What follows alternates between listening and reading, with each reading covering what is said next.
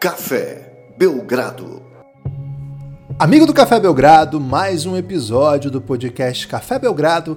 E eu, Guilherme Tadeu, estou aqui com Lucas Nepomuceno para um episódio peculiar, Lucas. Hoje não vamos discutir especificamente os desdobramentos dessa temporada, tampouco iremos adentrar a grandes histórias, jornadas aí de movimentos ao longo aí da trajetória de craques da NBA. Não, não, Lucas. Hoje nós vamos falar do presente, mas de uma maneira complexa, diferente. Tudo bem, Lucas? Comecei meio confuso hoje. Tá animado para esse podcast?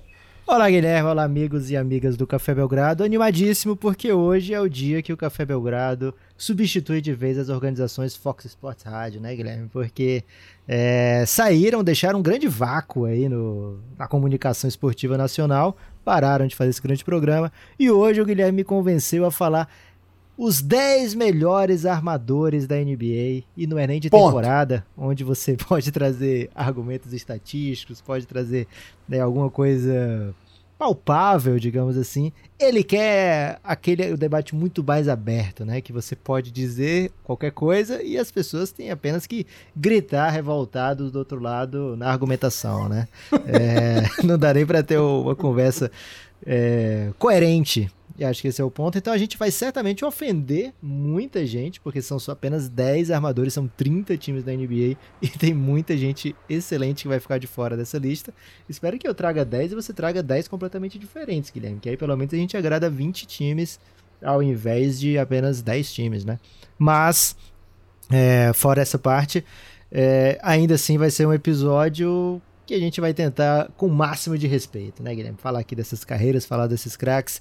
E nossa opinião, gente. A do Guilherme provavelmente vai estar muito errada, mas é, só cabem 10 nessa lista, então nos perdoem. 10 armadores, os 10 melhores armadores da NBA. Ponto. Essa é a lista. Como é a premissa, é... Guilherme? Os 10 melhores. Como assim? Como é que você explicaria? Eu explicaria assim: todo mundo não diz que o LeBron não é o MVP, mas é o melhor jogador da NBA? É, é uma coisa que as pessoas falam já há algum sim, tempo. Sim. Então é isso. Quem são os 10 melhores armadores da NBA? Independente aí da, da, do que está acontecendo nessa temporada especificamente, mas pensando como jogador. Então, assim, quem é o melhor armador? Agora, mas não é debate... o melhor auge de cada, né? Porque o LeBron não, não, é o não, melhor jogador é da NBA de verdade, hoje, né? Hoje. Ok. Ok? Hoje, quem são os melhores armadores da NBA? Então não é assim, porque se você pensar assim, vamos pensar hipoteticamente auge, essas coisas, Acho que o Chris Paul é um dos melhores amadores da história, tá na atividade, mas ele é o melhor amador hoje da NBA? Certeza absoluta 100%. é mais ou menos esse o debate que a gente quer fazer aqui. E antes de até de entrar já nos nomes que, que vão certamente aí preencher as nossas redes sociais nos próximos dias, com as pessoas mandando opiniões, etc., tem uma questão que se impõe, né, Lucas? Que são aquilo que você chamou de. Como é que você chamou mesmo? De amador jumbo? Jumbo, é isso? É, os jumbo armadores, né? São aqueles armadores gigantões que eles são armadores apenas porque eles ficam com a bola o tempo todo, né? E é o caso do próprio LeBron James, né? É, a gente decidiu excluir esses armadores, mas questão de ordem aqui, né, Guilherme? Por exemplo, a gente vai considerar, por exemplo, se o LeBron tá fora, o Luca Doncic também tá fora, apesar de ser um armador de fato ele não é escalado, digamos assim, como armador no Dallas. Já o Ben Simmons, ele costuma ser escalado como armador no Philadelphia. Ele, ele conta? Pois é, eu acho que é um debate que a gente vai ter que tomar as decisões aqui. Ele e elas tá na minha lista aqui.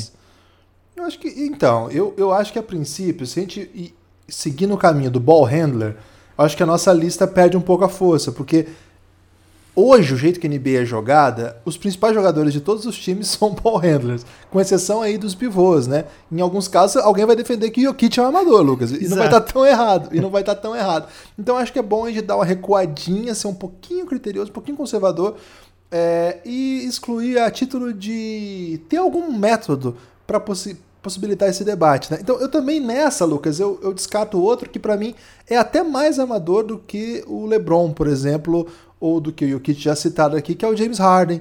É, acho que também não é bem o que a gente está esperando aqui, né? A gente está pensando mais. Embora naquele... semana passada o Kyrie Irving tenha dito que falou: Ó, oh, o Harden, você agora é o armador, eu vou ser shooting guard. O Kyrie não manda aqui, não, né, Guilherme? Ele vai ser o armador não, nessa lista. Ele manda onde Harden... ele achar que manda. Mas aqui não. É que não, ele vai ser armador na nossa lista e o Harden não vai estar aqui porque é muito similar ao que o, ao Luca faz, ao que o LeBron faz, então não faria sentido, né? Acabaria sendo, no fim, um melhor jogador da NBA, né? Quais os melhores jogadores da NBA? Aí a gente ia botar LeBron, Luca, Harden, LeBron, o Yannis, Jokic. É, no, no Yannis, ótima, ótima lembrança. É, o Jimmy Butler, por exemplo, que hoje não faz uma grande temporada, mas está entre os melhores alas da NBA, ball handlers da NBA, ele não pode ser um armador porque ele fica com a bola nos momentos decisivos, coisas assim, né, Lucas? Assim como o Michael Jordan também ficava em momentos decisivos, era criador da própria jogada, etc., nunca foi um armador. Eu sei que hoje a coisa é diferente, se joga muito mais pick and roll, e isso dá a impressão de que armadores estão em todos os cantos. Então, assim, para possibilitar o debate, e nós estamos escapando aqui do conceito Fox Sports, né, Lucas? Nós estamos explicando muito, e Fox Sports jamais faria isso. Mas é, é. Então acho que a gente devia entrar no debate. Mas enfim, aqueles que vocês não se sentirem presentes aqui, é, entendam que foi um método. E eu acho que o Ben Simmons tem que entrar sim, Lucas, porque desde que ele entrou na NBA, ele é um armador, e assim ele se estabeleceu. E acho que pegou, assim, é um pouco diferente do caso do Luca, do LeBron, do James Harden, do Jokic, certamente. Então eu vou, vou topar o Ben Simmons nessa lista, sim. Até para ter um armador grandão. Eu acho que é importante não acabar com a.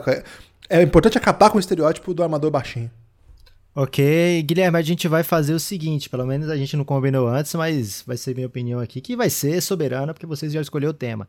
A gente, ao invés de começar do 10 pro 1, a gente vai do 1 pro 10, porque são muito pouco surpresa, né? Do 1, 1, 2, 3, 4, 5, digamos assim. Todo mundo já sabe que tá nessa lista. Já os outros são os que vai ter confusão, né? São que vão, gerar xingamento aí nas redes sociais pra gente. Então a gente deixa pro fim, que é para dar esperança da pessoa já ter parado de ouvir o podcast e aí nos xingar menos, né? Ah, isso acontece muito. Sobretudo, Lucas, porque muita gente elogia que a nossa voz é boa para dormir, né? Eu não sei isso. se é um elogio, isso ou se é uma crítica, mas é, pode ser que a pessoa esteja ouvindo já a parte do sexto, do sexto ao décimo, quando a gente já o botou para naná, né, Lucas? Então, fica Não essa... para mamar, né? Não, naná. Embora a gente okay. já tenha ressignificado mamar, né, Lucas? O mamar Sim. aqui pra gente é algo como se fosse um pai ensinando o filho, assim, botou para mamar. A galera que vai para outros caminhos aí, mas aqui no Café Belgrado é isso que significa. Não pensem outra coisa. Mas então, Lucas, você falou que tem cinco. São cinco, na sua opinião, que são incontestáveis para essa lista? Não, não, não, não, não, não. Não é que sejam não? cinco incontestáveis. É que são. Não são surpresa. Provavelmente vão estar na lista de todos aí, né? Posso tentar adivinhar então, seus? É, número um, precisa a gente falar sobre ele? Stephen Curry. Curry. Acho que não é dúvida para ninguém, né, Guilherme? É dúvida para você? Não, para mim, para mim Curry é o melhor amador da NBA nesses critérios que a gente utilizou. É, acho que essa temporada está mostrando, porque ele, ele pertence mesmo ao panteão e ainda hoje é, pode ser considerado. Não é um jogador que, por ter passado do seu auge, e seu auge foi muito grande, ele foi um jogador que foi MVP unânime.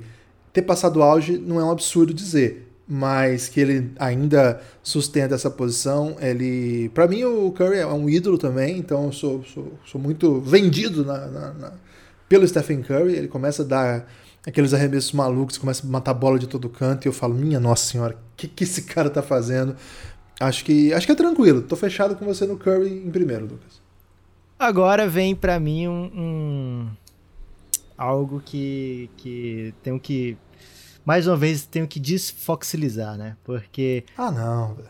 Porque assim, Pra onde é que eu vou agora? Sai do muro, diria pra onde é que eu vou a partir de agora? Eu vou deixar de premiar aquele cara que eu prefiro o jeito de jogar dele, que ele talvez entre mais no conceito de armador, ou vou continuar premiando aquele cara que vai me dar vitória nos momentos finais, né? Porque na minha lista aqui, Guilherme, minha lista original, sem mexer com o coração, o meu segundo é Damian Lillard. Não sei como é que tá a sua. É, o meu segundo aqui. Na sua, não é não? Eu acabei de falar que era o meu, Guilherme. Por favor, preste não, atenção. Não, eu entendi que era ele, mas aí você deixou alguma coisa fazer com que não fosse ele. Eu não. acho que seguro ele segundo. Ok. É, tem muito a ver Stephen Curry e Damian Lillard, né? O Curry é o Acabaram menino... de se enfrentar, inclusive, né? Isso, é o menino de Oakland, né? Mas, na verdade, o Lillard, que é o menino de Oakland, ele vem de lá, as raízes dele são de lá. O jogo dos dois é muito parecido. Muita gente argumentar ah, se o Lillard tivesse nesse time do Golden State, a gente estaria falando dele como BMVP, como é, um dos melhores da história. Se o Curry tivesse no Blazers, talvez não fosse assim. Eu não vou desargumentar isso aí não, Guilherme, mas também não vou argumentar não, porque eu vi o que aconteceu com o Curry jogando no Golden State e foi magnânimo, né? Foi magnífico, foi imbatível, praticamente quase e virtualmente imbatível mesmo, 73 vitórias, 9 derrotas, além de 3 títulos, é, mais duas finais.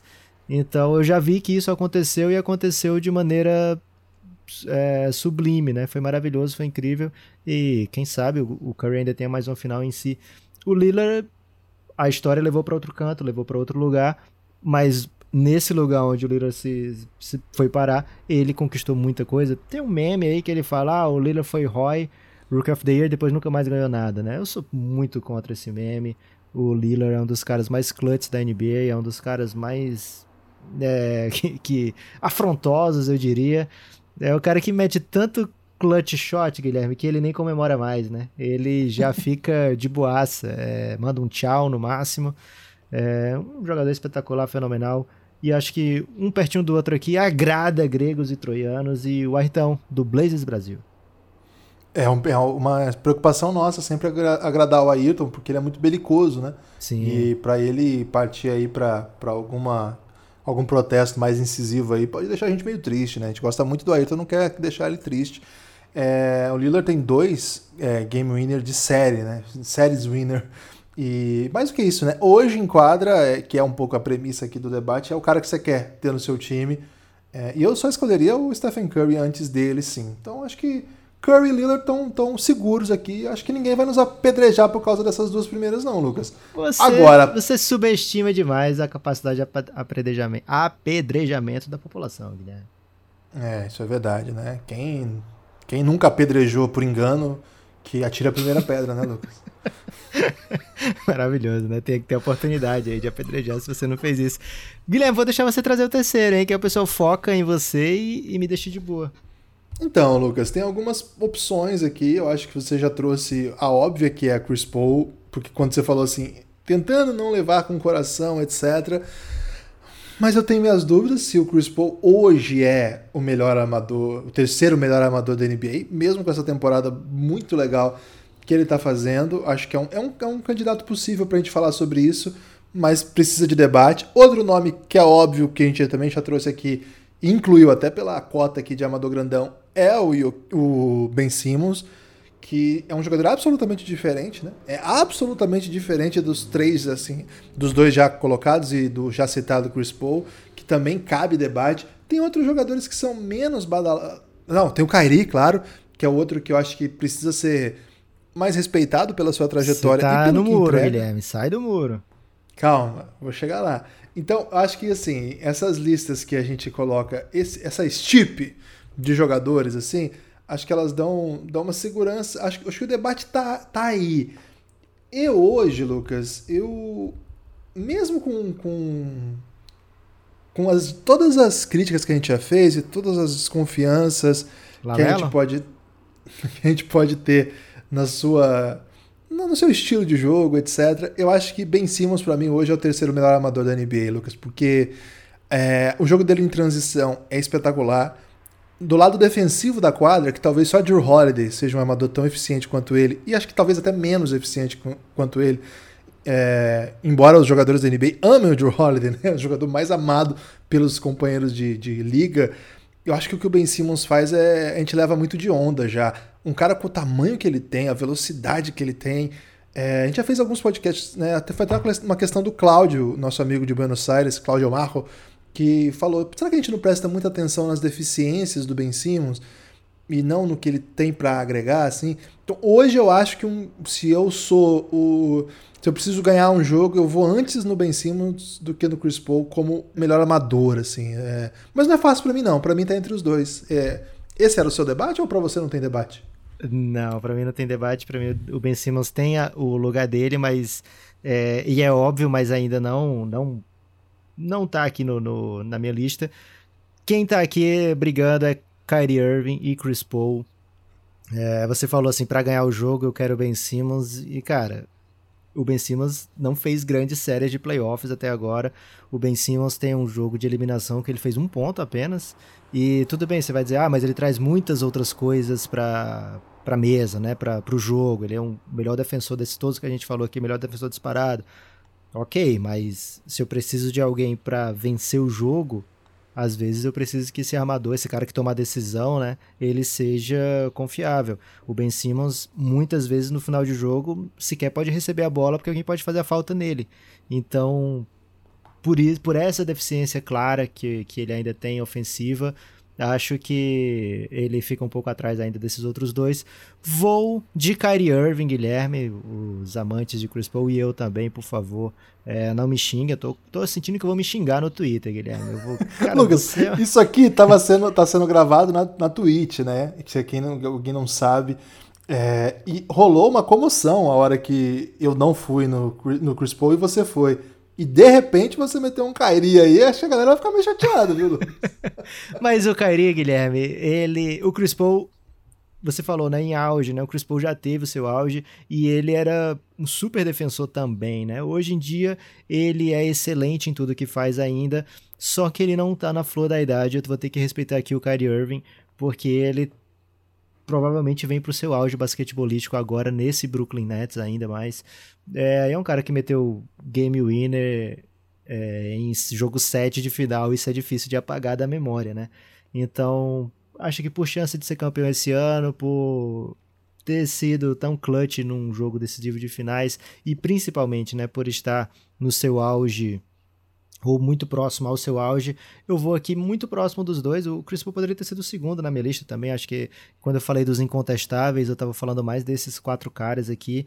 É, poderia ser qualquer ordem depois do Curry em primeiro, mas aqui eu fiquei com Curry, Lillard e depois Kyrie, Chris Paul.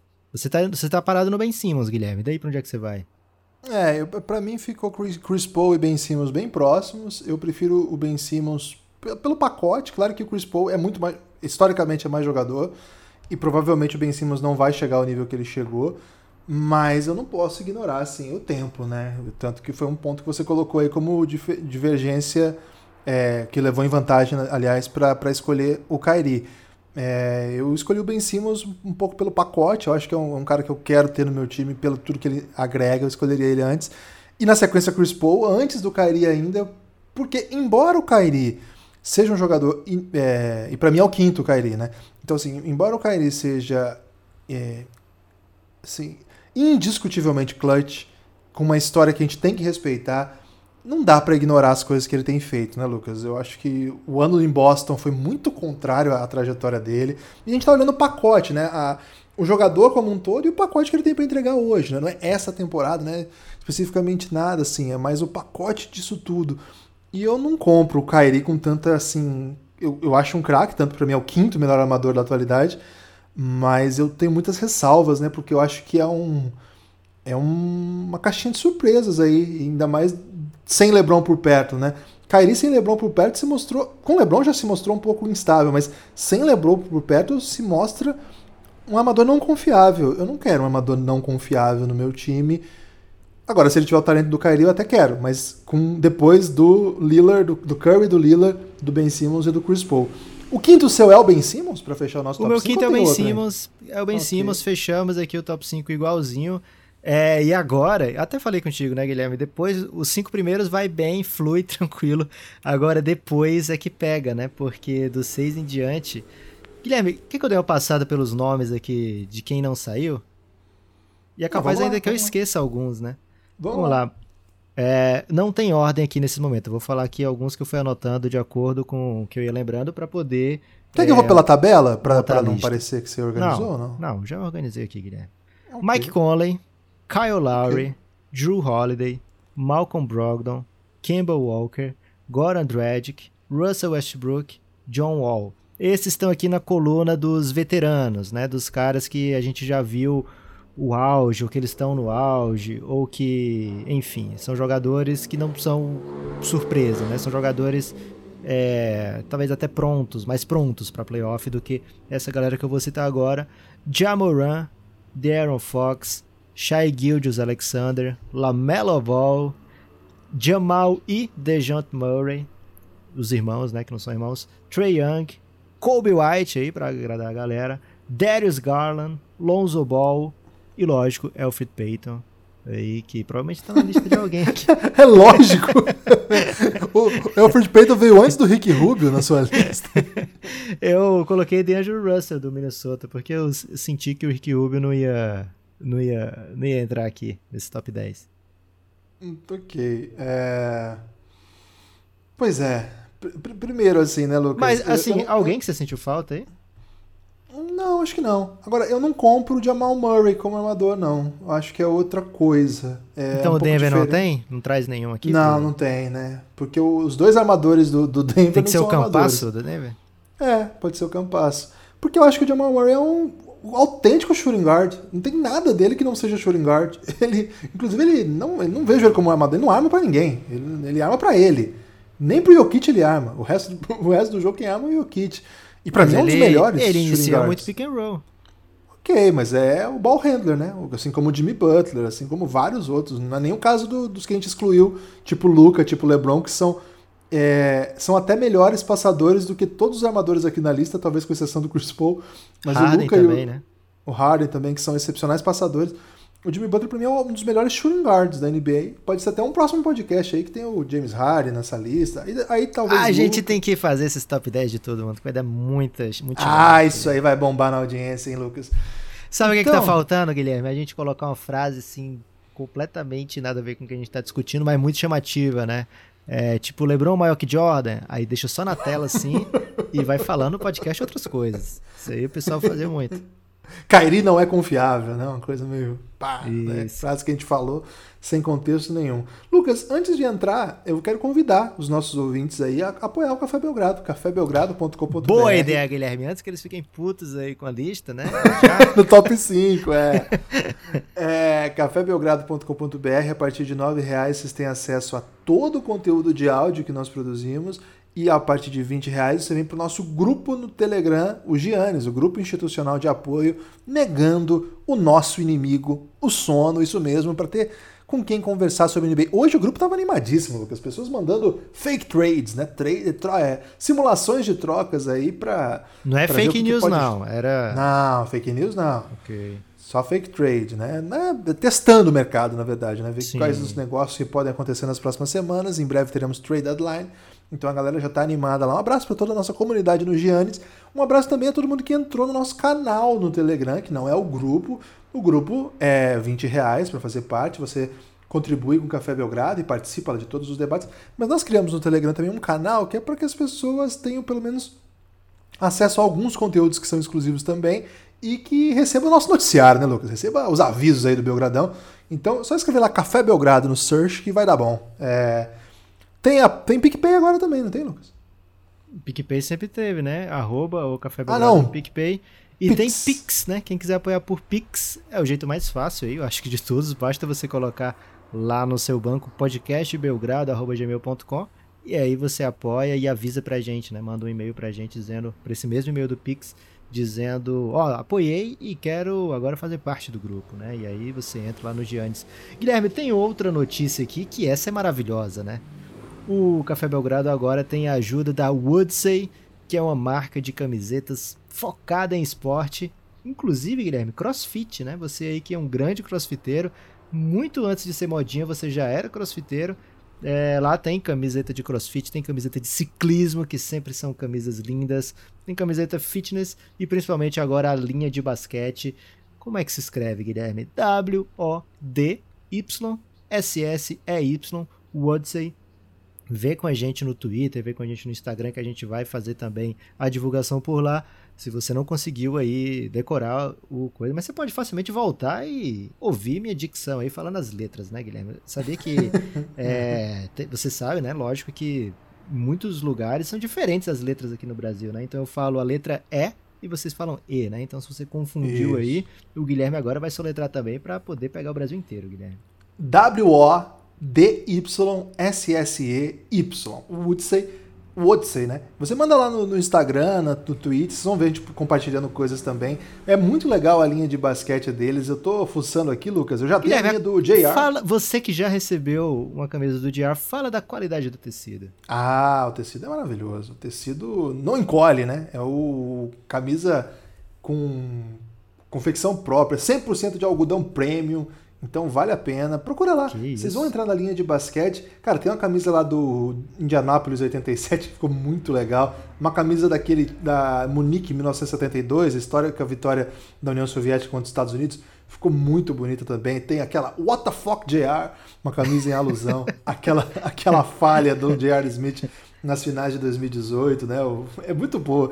Então, assim, são muitas estampas, né? Tem pra todos os estilos, todos os... Tem uma que eu tô, tô pirando aqui, tô, tô na expectativa de receber esses recebidos aí lá, que é do Skyscraper Centers, Lucas. Só com bigs gigantes, né? Que tem Você o... tá, tá o rei dos mimos, Guilherme. Ah, É, tô... e quem- tem quem o Bobol, comprar- o Boban, Taco, Yao Ming, o Eaton. Que Cara, isso? ficou demais. Ficou demais essa aqui, velho. Essa aqui é meu novo xodó. Quem quiser comprar, usa o cupom Belgradão, que é Belgradal, na verdade, né? Que não tem o tio. E você ganha 10% de desconto e tem um valor que você chega que fica frete grátis aí. Acho que com três camisetas você consegue chegar no frete grátis. Então, whatsay.com.br e aí você, no carrinho, não esqueça de colocar Belgradal, que você brilha com mais intensidade. Guilherme, acho que agora a gente vai ter que falar a lista, velho, porque... É, tentamos fui- atrasar esse movimento.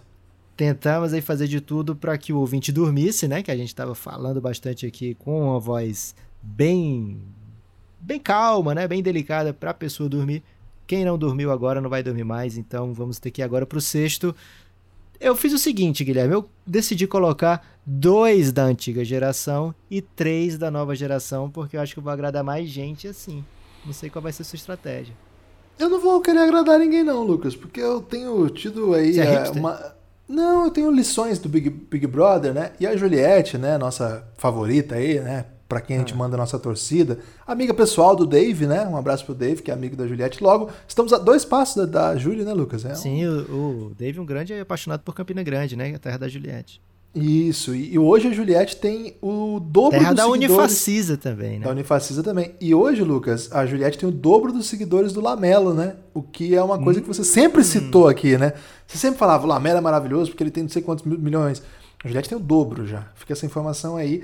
Lucas, então ela diz muito que a Guilherme, gente tem que ser quem, verdadeiro. quem, é met- quem é metade de Juliette não pode estar errado, né? Às vezes pode estar errado sim, Lucas, porque o Tom Brady, por exemplo, é é metade da VTube. Olha que confusão que fica. Eu falei É. metade de Juliette, não confunda. Em breve ele será metade da Juliette. Em breve o Lamelo vai ficar com um terço de Juliette, você não vai ter mais argumento. Lucas, então ela diz muito assim que a gente tem que ser verdadeiro, mesmo que isso custe a eliminação. E eu espero não ser eliminado aqui, porque é, pela primeira vez o projeto é meu, Lucas. Ninguém pode me demitir aqui. É só se a gente brigar e acabou. Essa é a chance. então, e essa semana Essa a é- Twitch voltou. Então tá tudo Essas certo. chances- mas essas chances já vêm há vários tempo se, se apresentando, Guilherme. É, Você tá, você tá com medo de falar primeiro, seu sexto? Não, Então, vou falar. Vou falar aqui. Kyle Lowry pra mim. Kyle Lowry. É, Kyle Lowry. Achei piegas, Guilherme. Achei piegas, Kyle Lowry. Piegas? Por que piegas? Tá aí uma palavra que não faz nenhum sentido. Queria É usar Fox piegas Sport, no podcast. É, queria usar piegas demais há muito tempo já e não, não encontrava oportunidade. Tá aqui te criticando, então.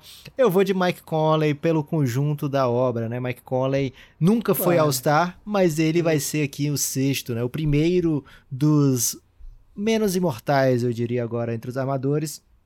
É, por quê? Porque eu acho que ele tem muito dessa savviness do, do Kyle Lowry. Foi, foi um debate, realmente, o Kyle Lowry e o Mike Conley pra mim. Mas eu acho que a temporada dele tá tão superior à do Lowry que eu não posso defender Lowry aqui. Você tá provavelmente pensando no Lowry dos playoffs recentes, né? É, Cavando falta, se jogando embaixo do, isso, dos jogadores. defensivamente, brilhante também, mas assim, como a pergunta é os melhores armadores hoje, eu acho que o Kyle Lowry tá num, num ano diferente, eu não diria nem que ele é o melhor armador do Raptors, Guilherme, porque o Fred Esse ano não é. Esse ano Pois não é. É, o Fred VanVleet se encaixa aqui também, né, nessa descrição. A gente até esqueceu de citar o Fred VanVleet porque que citou o Kyle Lowry, mas eu vou de, de Mike Conley aqui na sexta posição e eu acho que eu te coloquei pra mamar aí, Guilherme, nessa sexta posição. Não, acho que, acho que são jogadores bem parecidos até, assim, embora não tenha nada a ver com o outro. Não é canhoto, outro é destro. Um apoia muito no glúteo, né? O outro muito aí na, no pick and roll, leitura de jogo. É... o Kyle Lowry é um jogador assim de... A leitura Joga- de glúteo do Kyle Lowry é impressionante, cara. Não, e ele joga muito fora da bola, faz bloqueio, coloca o físico na frente de quem for. Assim, e o Mike, você sabe que eu sou um fã do Mike Conley, né? Então, assim, para mim é muito tranquilo colocar os dois muito próximos e não, não vejo problema nenhum. Se, se, alguém quiser colocar o Conley na frente. Mas acho que, assim, pensando no, no recorte, assim, talvez essa temporada o Mike Conley tá sendo melhor, o Van Vliet, é mais protagonista também. Mas, cara, o que o Lowry faz em playoff, o que ele fez muito recentemente, né? Campeão da NBA, jogo, decidindo o jogo 7, né? Essa é uma coisa 6, né? Decidindo o jogo 6 é uma coisa importante também, como critério aqui, o jogador muito, muito clutch.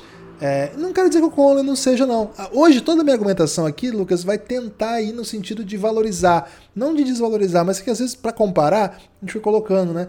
Mas eu, eu fecho demais com esses dois e para mim são o sexto e o sétimo com tranquilidade, assim. Não, eu gosto muito do Drew Holiday, que para mim seria o próximo, mas eu não sou tão fã dele quanto os demais jogadores da NBA para mim o Lowry e o Conley fizeram mais coisas ao longo da carreira e acho que é um pouco, é um pouco mais é, um pouco mais fácil de defender a superioridade dos dois em relação ao Drew Holiday.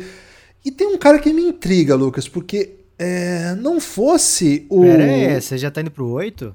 Não, não, é o debate, é o debate pro 6. Ah, tá. Okay. É o debate pro 6 que para mim até o ano passado, seria ele o número 6, temporada passada. Calma, calma. Você já fechou o seu 6 e o 7, é isso? É, ok. Você então deixa eu, ir pro, deixa eu ir pro me... sétimo. Ô, Benja. Trazer... Senão você vai trazer muitos, muitos nomes aí antes da hora. É... Ok. Eu ainda tô no sexto aqui, né? O Lowry não, não figura no meu top 10, então Perdão aí, galera do Raptors, foi mal pelo vacilo. Eu vou na sétima aqui, Guilherme, começar a polemizar, né? Porque tá na hora ah, aí de. Tá na hora da gente viralizar, Guilherme. Então, vou colocar aqui sétimo melhor armador da NBA, com a camisa preferida de Luca Doncic, né? Com a 7, vai jogar aqui com a 7 na lista. Jamoran. Tá cedo? Não sei, nem All-Star o menino foi ainda, mas para mim é um combo de coisas tão incríveis, né, que eu não consigo deixá-lo mais longe do que isso.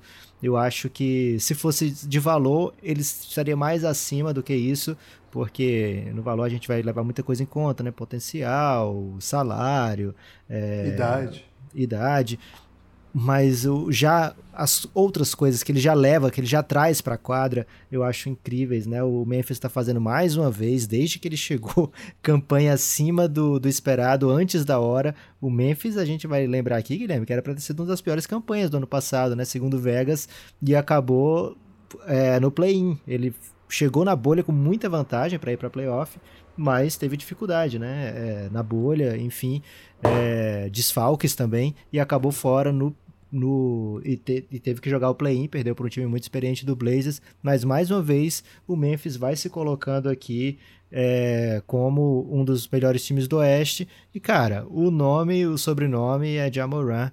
Tá fazendo isso sem o segundo grande nome da franquia, que é Jaron Jackson Jr. a temporada inteira, né? Sequer vestiu camisa de jogo ainda, Jaron Jackson Jr. É, se bem que agora ele tá vestindo, né?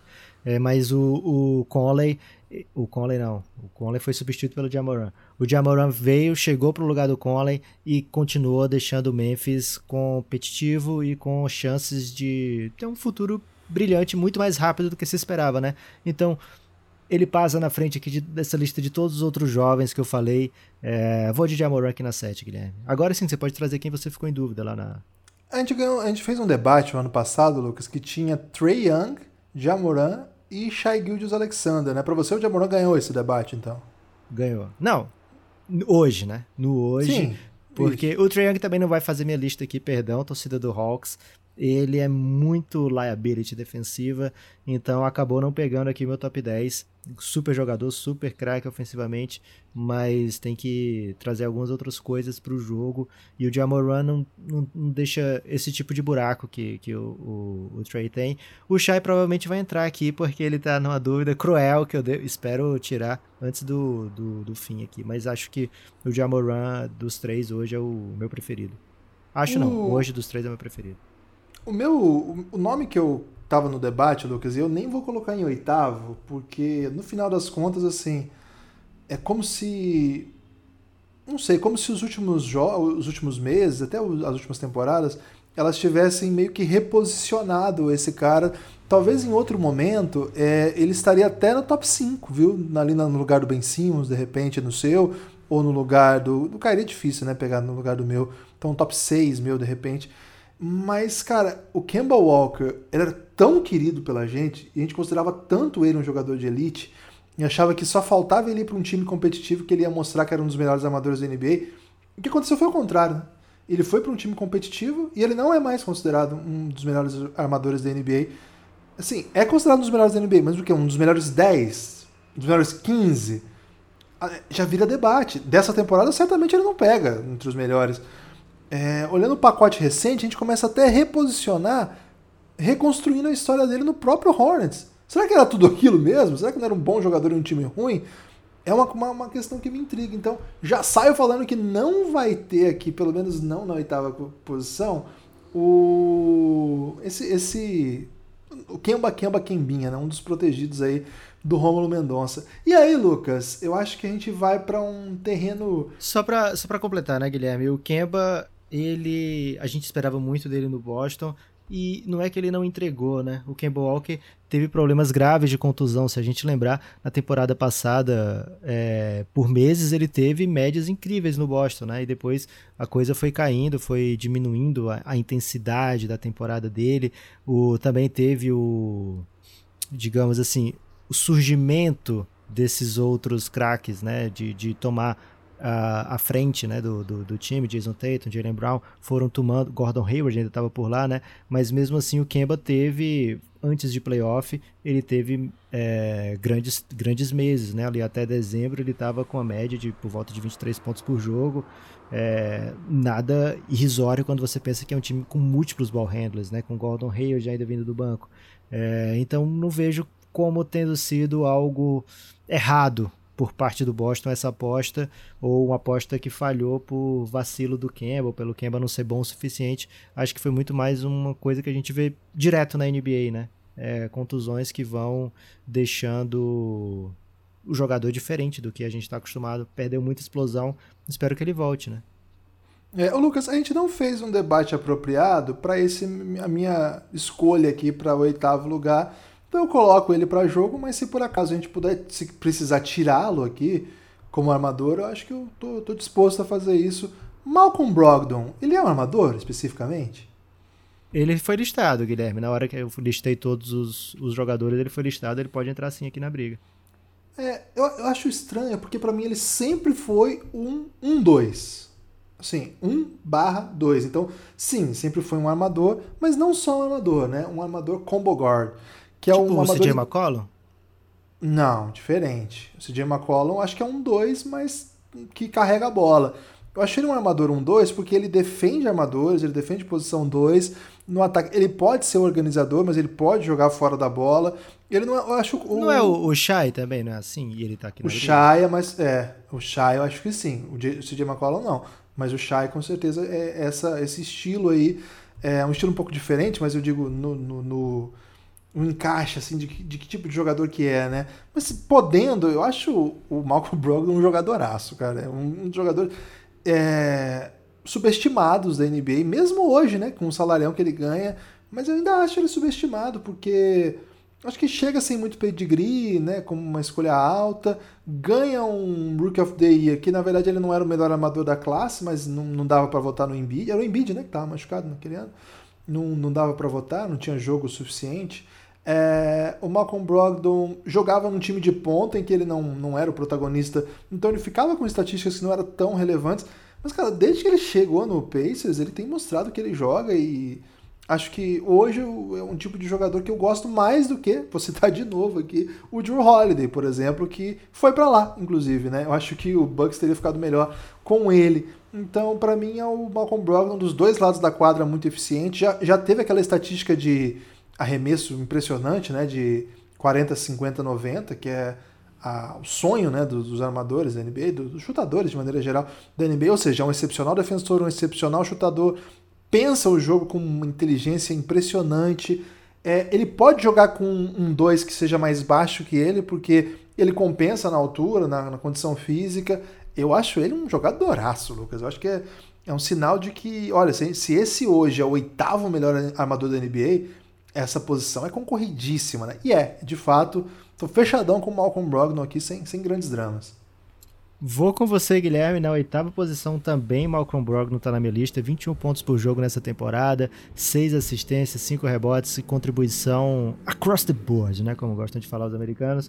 É um cara completo realmente e acho que ele tá mais no auge do que outros nomes que eu gostaria de colocar aqui na lista, né? Então ele vai entrar aqui como meu segundo veterano, já coloquei Mike Conley, já coloquei Malcolm Brogdon, e aí o meu terceiro foi um jovenzinho, né? Na verdade, o segundo da lista foi o Jamoran. Para nona e para décima eu só vou trazer juventude aqui, Guilherme. Então, é, um abraço aí para Russell Westbrook. Debati muito comigo mesmo, Guilherme, se eu colocava o Westbrook ou não. É, porque não dá para ignorar a força da natureza que esse cara é, né? É, mas, é mas ao mesmo tempo dá para ignorar sim, porque algumas coisas me irritam bastante no, no jogo dele. E ele vai ter que levar esse Wizards aí para o playoff, Guilherme, para eu colocá-lo aqui de volta entre os principais nomes, o que não tá tão distante não. O Wizards é um time que tem crescido bastante nesse último mês. Mas nesse momento tem tanto jogador bom, como você falou, né? Se o Malcolm Brogdon é oitavo, é porque tem muito talento na NBA. E não só o fato dele ser oitavo, né? É a gente considerar tanto jogador para essa oitava posição que não o Malcolm Brogdon. Então acho que isso fala muito também sobre a depth desse, dessa posição, o tanto de jogador que tem aí. É, então, Agora, Guilherme, estamos empatados em oito escolhas, muitos nomes em comum. Acho que o único seu que não tá é o Kyle Lowry e o meu que não tá é o Jamoran, né? É, então, dos outros sete, estamos aí juntinhos, Guilherme. Agora, para os outros dois, é, como é que a gente faz agora? Vai você no nono aí, que eu, aí eu faço o nono e o décimo e você fecha a sua lista. Ok. Antes do décimo, a gente tem direito a apenas uma uma menção honrosa, né? Ok. Nono lugar, vou ter que colocar o menino aqui, Guilherme, porque ele é muito esquecido o tempo todo. E ele não pode ser tão esquecido. The Aaron Fox. The Aaron Fox é tá o meu no Sacramento. também. o The Aaron Fox tá no Sacramento Kings, gente. Eu sei que é difícil assistir jogo do Sacramento Kings. Ele é Eu bom sei que- demais, velho. Eu sei que lá tem um menino que também encanta muito quando você pensa assim, cara, eu vou assistir o jogo do Kings. Você fica olhando o que, que o Tyrese Halliburton vai fazer, né? Porque é muito, muito divertido também o jogo do Halliburton. É, e é novato, né? Todo mundo adora o jogo de novato. Então eu entendo que você não, não foque tanto de Aaron Fox, mas é mais uma temporada acima de 20 pontos por jogo, melhor temporada da vida, evoluiu no arremesso de 3 pontos, né? Ano passado que teve mais volume, ele chutou abaixo de 30%. Esse ano, Guilherme, ele aumentou o volume em 50% e trouxe a sua, o seu arremesso para a média da NBA, ali por volta dos 34%, e tem melhorado mês a mês. É, 22,8 pontos por jogo, 7,4 assistências e levando o Kings quando dá as vitórias. Né? Ele está num, num time muito disfuncional, numa franquia disfuncional, com um técnico que a torcida não gosta, e mesmo assim ele se destaca a ponto de ser cotado aí para o All-Star Game, não pegou, mas enfim, não foi culpa dele, né? Ele teve estatística, teve número para isso. The Aaron Fox aqui, o meu nono nome. Foi o seu também, Guilherme? Foi, é o meu também. É, gosto muito dele, né? Você É não ficou um- esperando eu dizer um nome para você dizer, ah, era o meu também? Não, na verdade não. Nesse caso aí, eu até, eu até fiquei preocupado, né? Porque a gente concordou aí numa lista que era pra tá, ter mais polêmica. No Fox Até Sport agora Rádio. só agradamos 10 pessoas, Guilherme. 10, É. 10 torcidas. No Fox Sport Rádio, nesse momento, o diretor estaria falando pra gente assim, cara, arma o caos aí, tá muito, tá muito devagar isso aí. Acho que a gente É. vai, vai cada um trazer uma menção honrosa, Guilherme, e depois tem que dizer ao mesmo tempo o nome do décimo, porque se for o mesmo vai ser muito triste. Ok. É, mas assim, eu concordo contigo aí, o Darren Fox é muito rápido, né? E tem explosões, assim. Eu gosto muito do Darren Fox. E jogar o que ele joga num time que é todo bizarro, né? Um- Como é que você falou? Uma franquia disfuncional, foi essa a expressão que você Exato. usou? É, acho que nesse caso aqui, acho que é uma coisa que agrega. E não é nem potencial pelo jogador que ele pode ser, não. É um jogador que ele já é, cara. Eu sou muito fã do Darren Fox. Eu gosto muito de vê-lo em quadras. E é uma pena que os jogos são tão tarde também no Sacramento, né? Raros jogos, só quando eles viajam para o leste que os jogos são cedo, então fica bem difícil mesmo para as pessoas apreciarem aí, porque às vezes em playoff as pessoas param para ficar de madrugada vendo o jogo, dá uma temporada regular, jogo de uma da manhã, às vezes o jogo do. Agora meia-noite, meia-noite e meia, né? É muito tarde para ver jogo do Sacramento Kings. Às vezes você para para ver um Lakers e Suns aí, que é um grande jogo, né, Lucas? É, para ver aí, de repente, o Jazz e Clippers. Mas aí o Sacramento vai pegar lá o, sei lá, o Detroit Pistons, ninguém vai parar pra ver. E, E mesmo tá- tá que ele perdendo. pegue o, pegue o Bucks, o Bucks sapeca logo e tu fica sem graça. cara. Isso, dura um quarto, né? e assim, os, os, grandes momentos que o, que, o, que o Kings faz alguma coisa empolgante, Lucas, é, tem a ver com o que o Darren Fox é capaz de entregar, né? Ele, para mim, é, é o coração desse time. E, na verdade, ele não é o coração desse time, porque se ele fosse, o time seria muito melhor, né, Lucas? Ele é, um, ele é alguém tentando fazer com que esse time tenha um coração. Acho que é isso. Ok, agora sua menção honrosa, Guilherme. Não, agora não é o décimo lugar? Não, tem que ser uma menção rosa antes do décimo. Isso basta, só pode um nome, não pode dizer, ah, eu podia falar aqui tal. Drew tal, Holiday, tal. então. Vou fazer justiça aqui, porque não, Ok. ele não entrou no meu top 10 e o tempo todo eu usava ele como escudo para falar, eu acho ele melhor que não sei o quê. Mas acho que tem que ser dito, né? Acho que se é um, seria o décimo primeiro dessa lista, dessa, dessa lista que eu puxei aqui. Para mim é, é um armador de elite e um ótimo coadjuvante no time de ponta. Acho que o Giannis está muito bem de companheiro. Acho que ele tem uma boa chance de entrar nessa lista pós-playoff, né? Se o Bucks fizer uma coisa muito diferente do que tem feito nos playoffs é, recentes, né? Se ele conseguir ser esse desafogo que o Yannis precisa, acho que a chance dele é dele dar um salto aqui nessa lista é bem grande. O meu nome aqui, Guilherme, você não poderia ficar mais ofendido com ele. Lamelo Ball. É, e não vem dizer, ah, é meme, né? Pop-Pop tá querendo pegar a juventude. Não é isso, cara. É Tem que- menção honrosa ou ele seria seu décimo primeiro? Seria meu décimo primeiro. É a menção honrosa dessa lista. Eu debati muito entre ele e o nome que eu vou falar daqui a pouco. Lamelo Ball. Cara, é... não é Então, para você, o né? Lamelo é melhor que o Trey Young. Muito melhor que o Trae Young. É, o, o Lamelo. Não, não é muito melhor que o Trae Young. Lógico que ninguém é muito melhor que o Trae Young, né? É, mas, pra mim, ele seria o décimo dessa lista aqui. Se não tivesse esse outro que eu vou falar já já. É um jogador muito diferente, Guilherme. É um jogador diferenciado de fato, né? Não é aquele cara que você diz, ah, é diferente da média. Não, ele mesmo entre o, o- essa galera dessa lista, ele é diferente, né? É um estilo diferente. É um estilo muito agressivo, é um estilo que arrisca muito, mas os resultados aparecem, velho. E ele tá fazendo as coisas que ele é, deveria ser fraco nessa temporada, era pra esperar. O que, que você esperava? O que, que você dizia que ia acontecer, Guilherme? Ah, o Lamelo vai dar Highlight highlight, o Lamelo vai. Ele não vai vencer nenhum jogo, mas vai dar highlight e vai fazer a galera pirar no, no, no Hornets de repente. Mas não, não é o que está acontecendo, né? O Lamelo está entregando um arremesso de três pontos que teoricamente ele não deveria ter, né? Com volume, com cinco tentativas por jogo, ele está entregando quase 38% de arremesso de três pontos. Ele está trazendo um 16-6-6, que é muito raro para novato, né? É, ele tem um tamanho que possibilita que ele não seja um jogador negativo na defesa, coisa que o Young não consegue, né? O Young, por mais que ele um dia venha se esforçar, ele ainda vai ser baixo daquele jeito, né? Ele ainda vai ter aquele tamanho ali e vai ser focado pelos adversários, né? O, o- a galera vai marcar o Trae Young e vai colocar em toda a posse defensiva do Hawks. É, o Lamelo não necessariamente sofre esse tipo de coisa, ainda comete muito erro, ele ainda é, vacila, é esperado para novato, mas eu vou confessar aqui, Guilherme, eu, é, a gente sempre foi muito claro quem era o lamelista aqui do, do grupo, era eu, e eu como lamelista não esperava uma temporada tão boa de Lamelo Ball. É, pode ser um forçado ele aqui, ok, eu vou aceitar quem disser que eu tô forçando, mas pega pega o, o- os splits do Lamelo, né? Dá uma olhada aí o que, que ele tem feito em 2021. É, não é meme, gente. O Lamelo em, fevereiro, 20 pontos por jogo, 6 rebotes, 6 assistências. Nas duas partidas de março, 24,5 pontos por jogo, 6,5 rebotes, 6,5 assistências. O Hornets está vencendo, pelo menos assim, acima do que se esperava. Eu não vou dizer que, que a culpa é do Lamelo, afinal o time tem algumas mudanças interessantes em relação aos outros anos. Né? O Terry Rozier é mais assertivo esse ano.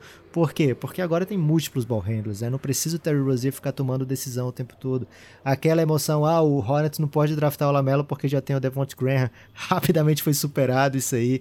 É outra classe de jogador, né? Você nunca deve deixar de draftar alguém por posição. É, então acho que o Hornets acabou tendo um off-season bem melhor do que o que parecia ao trazer Lamelo Ball e Gordon Hayward. E tô lamelizado, Guilherme. Eu agra- agradeço por você ter comprado o estilo Fox Sport de, de fazer, falar doideiras. Se é pra sentido. fazer um programa Fox Sports, tem que ser bem feito, Guilherme. É, essa aí foi forte. Você, de- ó, você deixou o Lamelo na frente de Shai Gilgeous Alexander, que é Você um dos seus sabe. favoritos. Você não Ué, sabe. Como não O sei? Lamelo é o décimo primeiro, a minha menção honrosa. Ah, tá, ok. Pode ter sido, então. Mas então deixou na frente, por exemplo, de jogadores como Drew Holiday, já citado. Todos os veteranos, todos os veteranos perderam. DeAngelo Russell deixou de fora. Poxa, é. aí você não tá dando nenhum argumento até agora que me deixa e pra, triste. E pra mim, e já antecipa que deixou na frente do Russell Westbrook, velho. Você deixou. Lá, você aí, falou que aí, hoje Lamela é melhor que o Westbrook. É espero que, que o disse. Russell não escute isso. Ô, é Russell. isso que você disse. Você disse isso aqui. Se o Raulzinho traduzisse aí pra você, Russell, disse, é mentira dele, viu, Raulzinho? É assim. Você fez algumas doideiras nesse movimento aí. É, vou respeitar aí esse movimento. Vamos, aí, 3, 2, 1 e, e nome? Vamos lá então. Você vai 3... contar 3, 2, 1? Vou, claro. Vamos 3, lá. 2, 1. Trey Shai Gildes Alexander. Trey Young, velho. Trey Young é a máquina de fazer pontos. É, por alegria ver Trey Young jogar. Por é alegria? Um jogador... Porra, não é alegria? É. Não, cara, ele, assim, ele é basicamente imarcável. Não tem como marcar o Trey Young. Não tem como marcar. É, ele, ele chuta lá da PQP, ele bandeja, ele passa muito bem. É, verdade, ele é um péssimo defensor. Mas se ele não fosse um péssimo defensor, ele não estava em décimo aqui, estava lá em cima. É, ele não é um péssimo defensor, ele talvez seja o pior defensor da NBA. E isso nem ele é Ele tem número para isso. Né? Ele tem número para ser o pior defensor da NBA. Mas, mas, mesmo assim, primeiro, a experiência de ver Trae Young, que é um negócio assim maravilhoso. Toda hora que ele tá com a bola, você acha que vai acontecer alguma doideira. E geralmente acontece. As inúmeras partidas de 40, 50 pontos Cara, eu gosto muito do Trey Young, pra mim é um dos grandes amadores. Hoje, pra mim, ele tá na frente do, do Ja e do Shai, e o Ja não pegou na minha lista, mesmo sendo um dos meus jogadores favoritos. Porque eu acho que tem essa coisa meio mágica, meio incrível, assim. Talvez num jogo de playoff eu não ia querer o, o, o no meu time, eu preferia o Jamoran e o Shai logo na sequência. Mas como jogador, experiência... Como assim, Fox é um pouco... Sports como Fox Sport, né? E até para rivalizar aí com a sua citação, Lamelo, colocando o Lamelo na frente do Young, eu fiquei muito bem nessa, porque eu peguei o bonde do Young aí, que eu nunca fui muito desses, né? Porque tinha o debate Luca e Young, e o debate Luca e Trae Young para mim sempre foi um absurdo, e eu ficava muito incisivo contra o Trae no debate com o Luca. E nem é um debate, na verdade. Mas agora que você me deu a possibilidade de eu entrar no time do Trae Young sem nenhum custo para mim, Fiquei abraçadão, amarradão. Então, muito obrigado pela possibilidade de defender Trey Young, mas eu gosto do seu décimo lugar também. É, não vou falar mal de Young, não. Acho que o, o, próximo, o próprio fato dele ter ficado fora aqui dos meus 11 já diz um pouco do, do que eu tenho pensado sobre o Young, né? Sobre a capacidade dele liderar o Hawks a campanhas em playoffs. É, então vou aqui falar do meu menino canadense, Shai Gildes Alexander. Acho que ele é dessa estirpe de jogadores que vai ser um belíssimo defensor e um ball handler que pode ser secundário, pode ser primário, clutch, né? Tudo bem, no playoff ele não fez o melhor playoff da vida, né? No, no OKC é, foi poderia ter feito a diferença para o OKC levar aquela série. O fato dele ter ido mal não ajudou o OKC a levar a série contra o Houston. Mas, poxa, muito jovem e pelo menos já teve playoff pelo Clippers, já teve playoff pelo OKC, já tem essa experiência, né? E traz isso pro jogo, né? Você vê o jogo hoje do Shai Alexander muito mais maduro, passou pela escolinha do Chris Paul, né? Então, isso aí é, traz bônus para ele, porque ele certamente aprendeu muita coisa sobre fechar jogos, sobre leitura de jogo, sobre posicionamento. É, acho um, um super jogador, desde a troca do Clippers, né? Muita gente, poxa, o tanto de, de mensagem que a gente recebeu aqui de torcedor do OKC triste da vida porque tinha trocado o Paul George. Cara, eu falei desde o começo, o OKC pegou um cara que vai pode ser o franchise player do time por anos e anos, que é o Shai Gildes Alexander, né? O Clippers não queria de jeito nenhum colocar o Shai Gildes Alexander em troca nenhuma. A gente falou isso aqui desde o início do Café Belgrado, desde que ele é draftado, né? Depois dos seus primeiros jogos, a gente sempre falava aqui que ele estava em rumores, mas o Clippers nunca queria trocar. Agora, se você troca para poder ter Kawhi e Paul George, a gente entende, né? Mas o fato é que o OKC se deu muito bem nessa troca, porque pegou um super talento e que para mim vai subir nessa lista e não vai demorar não. Se a gente fizer no que vem, ele vai estar tá na sua lista e acho que vai estar tá bem acima de, de décima posição, né? Eu acho que é um cara que tem um talento, um potencial para fazer coisas maravilhosas do, dos dois lados da quadra, impactar o jogo dos dois lados e tem aquilo, né? Ele tem aquele aquela vibe de, de jogador que, que entrega. tem, tem o necessário para esmagar essa rata. Guilherme, adorei esse, esse episódio, hein? É, é um modelo aí que tomou as televisões brasileiras, né, Lucas? Então, não, nós temos que respeitar aí as pessoas que conseguem ficar muito ricas falando de futebol num país que as pessoas é, gostam muito dessa modalidade aí. É, tem que fazer agora do shooting guard, do small forward, para ocupar é, acho, esse acho que a gente tá, tá explicando muito, né? Acho que o correto é a gente fazer em meia hora isso aqui, só dizer os nomes e no, outra semana e já ficar faz... se ofendendo, né? Se ofendendo e na outra semana já faz outro com outros nomes, né? Faz a mesma lista com outros nomes para poder é, atingir todos os... irritar todo mundo, né? Que é o jeito de É. fazer sucesso. Todos os nichos, né? Lucas, você tem destaque final aí para depois dessa grande, esse grande movimento aqui do Café Belgrado? O destaque final é o seguinte: toda quinta-feira, live com gravação de podcast e também com bets, né? É a live Belgrabets KTO. Se você quer fazer uma bet aí, não procure outro lugar, é na KTO. Fala com a KTO no Twitter, fala com a KTO no Instagram. E não é dizer assim, olha, por acaso o senhor poderia uma vez aí, por obsequio, me arranjar uma free bet? Não precisa disso. Já chega dizendo, ó, sou ouvinte do Belgradão, manda uma free bet. Pode falar assim que, e se quiser falar Cassinho ou Cassião, manda uma betzão e aí eles vão mandar para você aí um, um mimo, um agrado, porque e tem que dizer que é ouvinte do Belgradão, né? Se você não disser, não sai nada. Tem que dizer que é ouvinte do Belgradão. É, então toda quinta, às oito e meia da noite, gravação de podcast com Belgrabetes KTO. Grande abraço pra galera da KTO, Rodrigão, Cássio, Thaís, é, galera que ajuda o Café Belgrado a se manter. Lógico, né? Se você puder, cafébelgrado.com.br. Esse sim, o verdade... a verdadeira força do Café Belgrado, né? Que é a população, nos braços do povo, Guilherme. A KTO tá com uma promoção agora, né? De 50, por, 50 reais de, de volta, né? Se você apostar, você não tem. Se você acabou de entrar para os novos cadastros, é 50 sem risco. Tem lá essa promoção, chama Final com Sabor de Tradição, lá na KTO. É, entra lá, kto.com, kto.com, ou chama na DM aí que a gente explica o caminho. E Guilherme, quem já é. eu sei, Oi. eu sei que é difícil porque tem, le- é, tem letra que em estado diferente é diferente e tal. Mas KTO ninguém vai errar, não, Guilherme. KTO dá.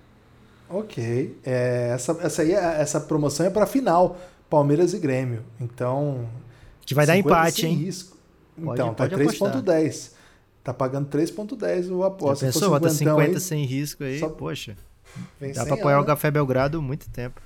É, e faz o seguinte: é, se você já tem o cadastro lá, nunca é demais pedir uma free bet, né? E aí você não perde nada. Você pede uma free bet, o Cassinho te manda a free bet e você brilha. Chama eles na DM, no Twitter ou no Instagram. Fala que é ouvinte do Café Belgrado que vai dar bom isso aí. É, o meu destaque final, Lucas, é convidar a população para ouvir o episódio Convite de Casamento Ih! lá no Elástico. O que, que você mandou Esse é um bom, hein? É, É bom, bom? esse. Esse episódio Cara, é bom, cara. Enqu- Enquanto você falava isso, eu acabei de ver uma pessoa que tatuou o rosto da Juliette, cara. Tô muito confuso. ah, não. Você velho. viu ao vivo isso? Não, eu vi aqui Você no, passou no- aí na sua rua? Eu entrei aqui no Twitter pra ver o a arroba do, da KTO, né? E a KTO Underline Brasil.